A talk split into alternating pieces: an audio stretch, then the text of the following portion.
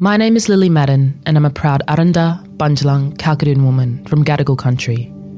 The Daily Oz acknowledges that this podcast is recorded on the lands of the Gadigal people and pays respect to all Aboriginal and Torres Strait Islander nations. We pay our respects to the first peoples of these countries, both past and present.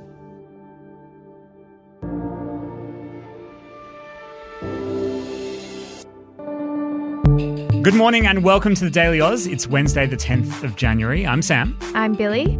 On Saturday night, 10,000 revellers flocked to Flemington Racecourse in Melbourne to attend the Hardmission Music Festival. Hours later, nine young people were rushed to hospital, including seven placed in induced comas, because of a reaction consistent with an MDMA overdose or poison batch of the drug.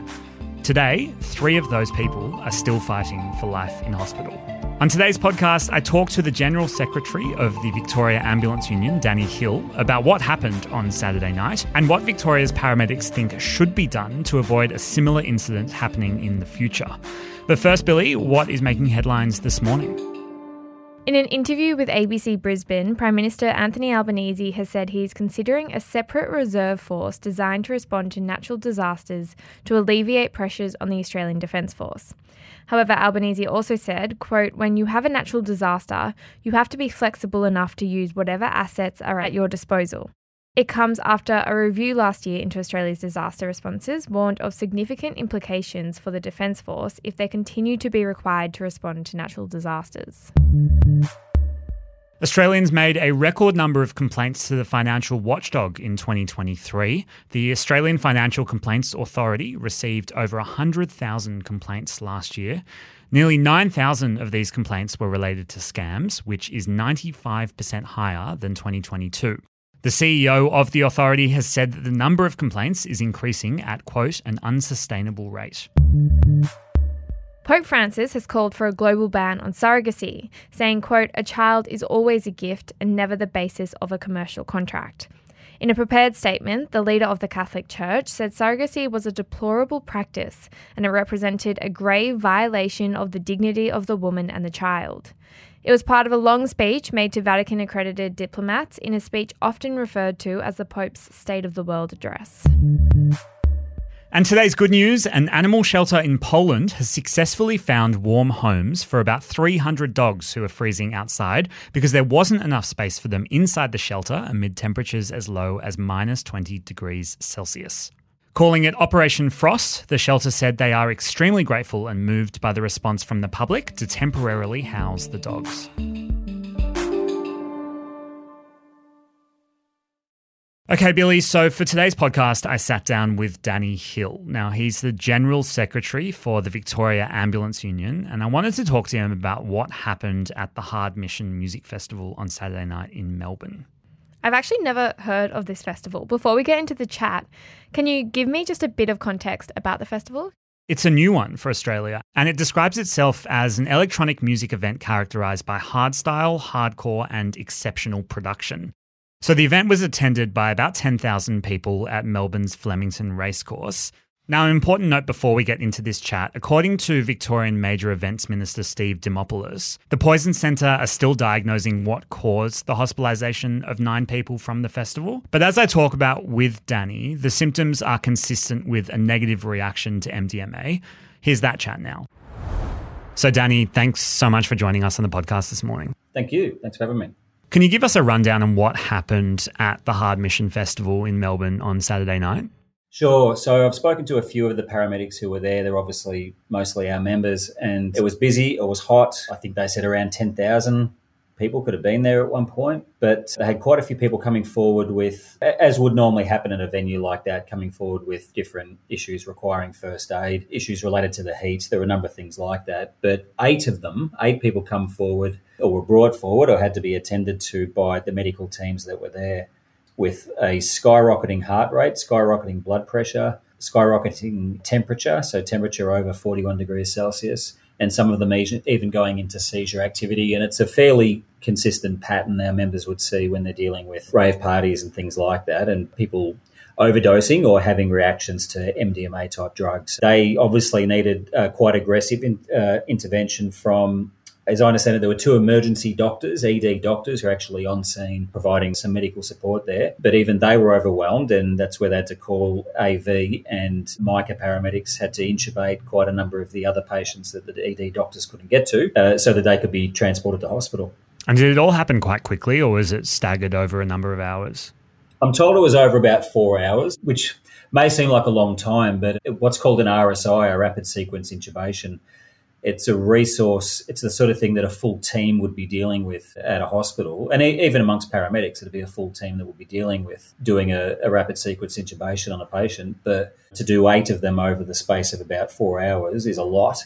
It uh, certainly created a big workload for the members who were there. So, was the sense amongst your members who were at the event that they were under resourced or weren't given the correct briefings by the event coordinators? Like, was there any sense of catching up?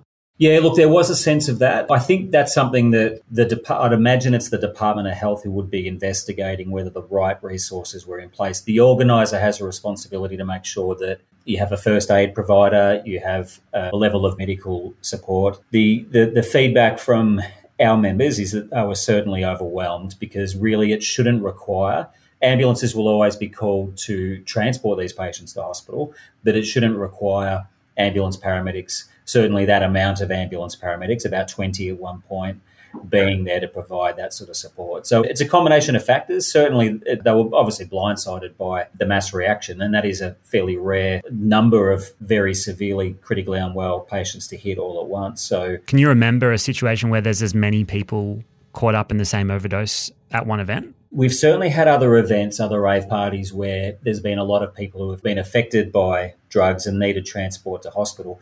I don't think we've had eight patients in one hit that needed to be RSI'd, sedated and intubated. So I think from that point of view, it would be one of the worst we've had in some years, if ever.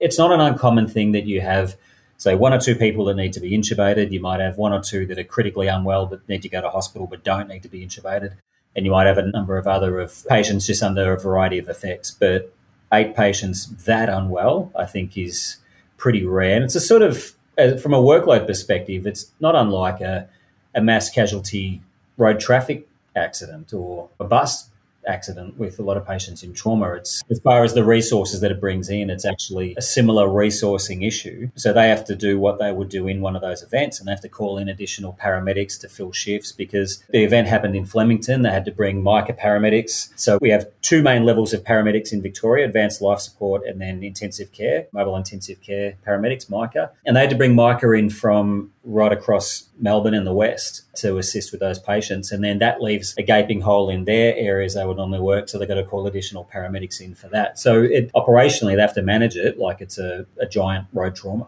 And I'm sure there would have been a sense amongst your members there that eight could very well have been the tip of the iceberg here. I mean, we know that MDMA is produced not in the dozens, but in the hundreds or the thousands.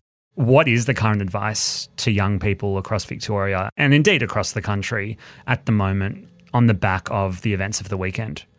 I mean, I'm sure people hear the say no to drugs message a lot. These particular types of drugs really are Russian roulette, and you do see paramedics are used to seeing these sorts of reactions with this style of drug. And all drugs can cause all different types of reactions, but these are really sick patients where they're they're heading towards brain damage, stroke, heart attack as a result of their blood pressure going super high, their heart rate going super high, their temperature. So some of the patients were above 41 degrees Celsius. One of the paramedics who was trying to manage a patient's airway, the patient was seizing so much that they couldn't maintain an airway, what they call trismus, where your jaw locks up. So they're trying to manage that patient's airway and touching the patient's face was like holding a heat pack. Really, really crook. And sure, all drugs have a reaction to them, but the combination of reactions that are caused by MDMA style drugs are just so deadly because it, it ups all the, you have chemicals in your body that make things go faster, your heart pump harder. It puts those into overdrive. But the chemicals in your body that are there to calm things down and bring things down, they're blocked.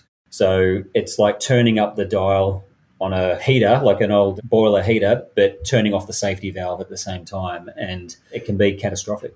So, is the message from the union don't do drugs? Yeah, that's obviously the message. If you could wave a magic wand, that would be what it would be. But I think it's much more complicated than that. And I think part of what we've got to break is I'm sure there's clearly, when as a paramedic, when you work with a lot of people who sadly use drugs, there's sometimes among some people, I think, a misunderstanding that if they're taking a pill, it's clean. I would never stick a needle in my vein. I don't drink, but I, from time to time, I'll take a pill because that's clean. And that just, if you're a paramedic and you've seen the reactions to some of these things, some of these drugs are far more dangerous. Putting aside overdose amounts and things like that happen with other drugs, they're far more volatile and far more deadly. It can really be the nightmare scenario for the paramedics having to deal with these patients. They're some of the most dynamic patients that our paramedics see are the ones who take drugs like MDMA. Does the union think that pill testing should be an option available to those attending these kind of raves? Yeah, definitely. It's not the panacea and it's not going to fix everything. And some people will use it. I don't think everyone um, will use it. As you rightly said, um, these drugs are not made in batches of a dozen, they're made in batches of hundreds, if not thousands. So there's many more out there today. And how do people know what they're planning to take or what they're taking is not the drug that caused the mayhem on Saturday night?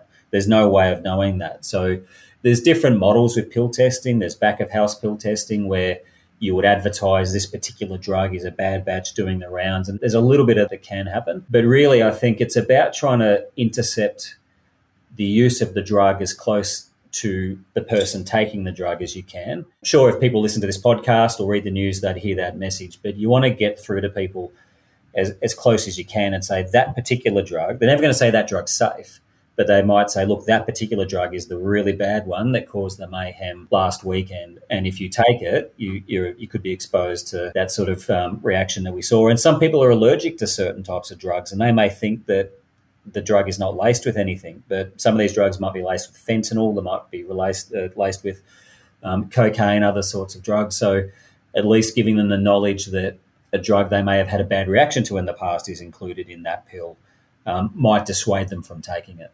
It's interesting you mentioned that idea of mass broadcast warnings at these kind of events when there is an issue unfolding. I was reading through some of the social media conversations that were happening around the festival. And there was this discussion being had by people attending the festival about how Victoria Police weren't really involved in the response at all. And then when you actually look at the media reporting, they couldn't really know what was going on until about lunchtime the next day. Do you think that there was a breakdown in communication at some point along the way that could have led to, I, I, don't want to dance in hypotheticals too much, but could have led to a mass broadcast of a message at the event saying, Ambulance Victoria have experienced a number of these incidents now, everyone be careful? Yeah, I think you're right. We broadcast, hey, there's thunderstorm asthma might be coming in the next 24 hours, so have your plan in place. Why can't they say, look, we're aware that there's a bad batch of MDMA going around it looks like this, the tablet presents in this sort of way or this color, and give people a heads up. And I think that's effectively that's the back of house pill testing model is someone somewhere knows what's in this stuff.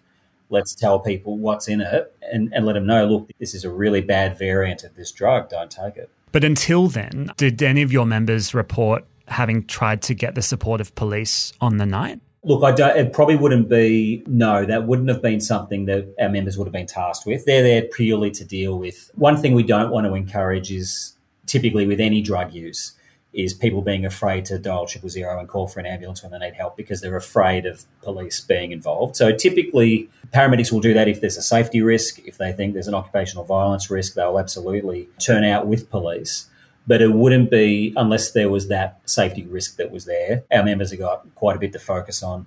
But you're right, proper planning, there's a lot you could look back at this and say we can do a lot better.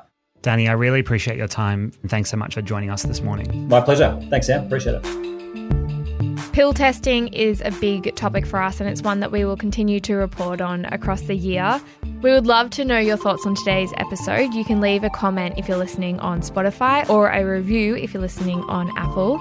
We will be back again tomorrow, but until then, have a good day.